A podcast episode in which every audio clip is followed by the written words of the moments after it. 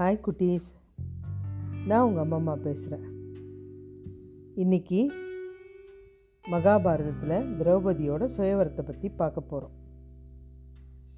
பாண்டவர்கள் அரக்கு மாளிகைக்கு போயிருக்கும்போது இந்த கௌரவர்கள் இருக்காங்கல்ல அவங்க வந்து எரிச்சிடுறாங்க அந்த மாளிகையை. அதுலேருந்து தப்பிச்சு இந்த பாண்டவர்கள் ஏக சக்கர நகரத்தில் தங்கியிருக்காங்க. யாருக்கும் தெரியாது. அவங்க எல்லாம் மாறு வேஷத்தில் தங்கியிருக்காங்க. அப்போ தான் பாஞ்சாலத்தில் இருக்கிற திரௌபதியோட சுயவரத்தை பற்றி கேள்விப்படுறாங்க. உடனே பாஞ்சால தலைநகராக இருக்க கம்பிலியாவுக்கு போகலாம் அப்படின்னு முடிவெடுக்கிறாங்க. அப்போ தான் வியாசர் வராரு. உங்களுக்கு அந்த நகருக்கு போனீங்கன்னா ரொம்ப நல்லது. போங்க அப்படின்னு ஆசி வழங்குறாரு. குந்தியம் பாண்டவர்களும் பாஞ்சாலம் போயிட்டாங்க. அங்கே போயிட்டு ஒரு குயவன் வீட்டில் தங்குறாங்க. தங்கும்போது இந்த பாண்டவர்கள்லாம் போயிட்டு யாசகம் எடுத்துகிட்டு வந்து அங்கே உட்காந்து சேர்ந்து சாப்பிடுவாங்க. இப்படி இருக்கும்போது அந்த சுயவரனுடைய தேதி வந்துருச்சு. பல நாட்டு மன்னர்கள் அந்த பாஞ்சாலத்துக்கு வராங்க. பாண்டவர்களும் அந்தனர் வேஷத்தில் அங்கே போய் தனித்தனியாக உட்காந்துருக்காங்க மன்னர்களும் வந்துட்டாங்க. கண்ணனும் பலராமனும் அவையில் தான் இருக்காங்க.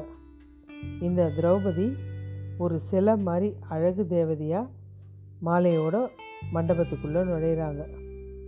சுயவரத்தை பற்றி திரௌபதியோட சகோதரன் சொல்கிறாரு அரசர்களே இங்கே வில்ல அம்பம் இருக்குது மேலே துவாரத்தோட கூடிய ஒரு சக்கரம் சுழண்டுட்டுருக்கு பாருங்கள் அதுக்கும் மேலே மீன் வடிவு ஒரு இலக்கு இருக்குது கீழே நிழலில் இந்த பாத்திரத்தில் இருக்க தண்ணியில் விழும். இந்த நிழலில் பார்த்தா மேலே சுற்றுற சக்கரம் தெரியும்.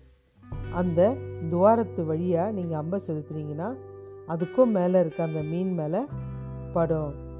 அது வந்து நீங்கள் வெற்றி பெற்றுட்டீங்கன்னு அர்த்தம். அப்படி வெற்றி பெற்றவங்க என்னுடைய திரௌபதி மாலையிடுவா அப்படின்னு சொல்லிட்டு அவர் சொல்லிட்டார். பல அரசர்கள் முயன்று தோற்று தோற்று போயிடுறாங்க. பட்டியலில் ஜராசந்தன் சிசுபாலன் சல்லியன் கர்ணன் துரியோதனன் இப்படி எல்லாரும் தோற்று போயிட்டாங்க. அந்த நேரம் பார்த்து துருபதன் கூப்பிடுறாரு. திட்டத்தொய்மனை துருபதன் வந்து இவங்களோட அப்பா. திட்டத்தொய்மனம் திரௌபதியோடைய அப்பா. கூப்பிட்டு மகனே இவ்வளோ கடுமையாக இருந்தால் எப்படி?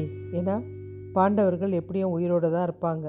எனக்கு நம்பிக்கை இருக்குது இங்கே யாராவது வந்திருப்பாங்க. அவங்க ஒன்றும் வசதியாக இல்லை இப்போது அதனால் கொஞ்சம் தளர்த்திரு இந்த போட்டியை அப்படின்னு சொல்லிட்டு சொல்கிறாரு சரிப்பான்ட்டு இந்த போட்டியில் மன்னர்கள் மட்டுமின்றி யார் வேணாலும் கலந்துக்கலாம். திறமை இருக்கிறவங்க தாராளமாக கலந்துக்கலாம் அப்படின்ட்டாங்க. அதுக்கு துருபதனுடைய மனசில் ரொம்ப சந்தோஷமாயிடுச்சு.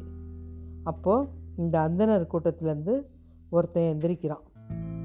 கண்ணனுக்கு தெரிஞ்சிடுச்சு. அவன் தான் அர்ஜுனன்னு. அந்த வாலிபன் நேராக வந்து அந்த மீன் வடிவ இலக்கில் அம்பை போட்டான். திரௌபதி உடனே அவனுக்கு மாலையிட்டுட்டான் மாலையிட்டவனே திரௌபதியை பாண்டவர்கள் வீட்டுக்கு கூட்டிகிட்டு வராங்க.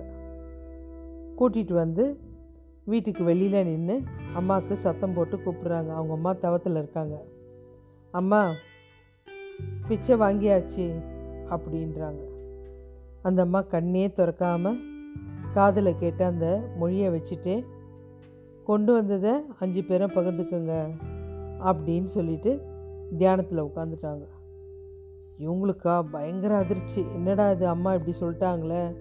ஏன்னா தியானத்தில் இருக்கும்போது அம்மா சொல்கிற வார்த்தை சாதாரணமாகவே இவங்க அம்மா சொல்கிற வார்த்தையை மீற மாட்டாங்க. இன்னும் தியானத்திலே இருக்கும்போது எப்படி அதை மீற முடியும்? தாய் சொல்ல தட்டக்கூடாது? அதனால் இவங்களுக்கு ஏதோ இது வந்து ஊழ்வினையோட பயனாக கூட இருக்கும் அப்படின்னு நினச்சி இதுக்கு ஒத்துக்கிறாங்க.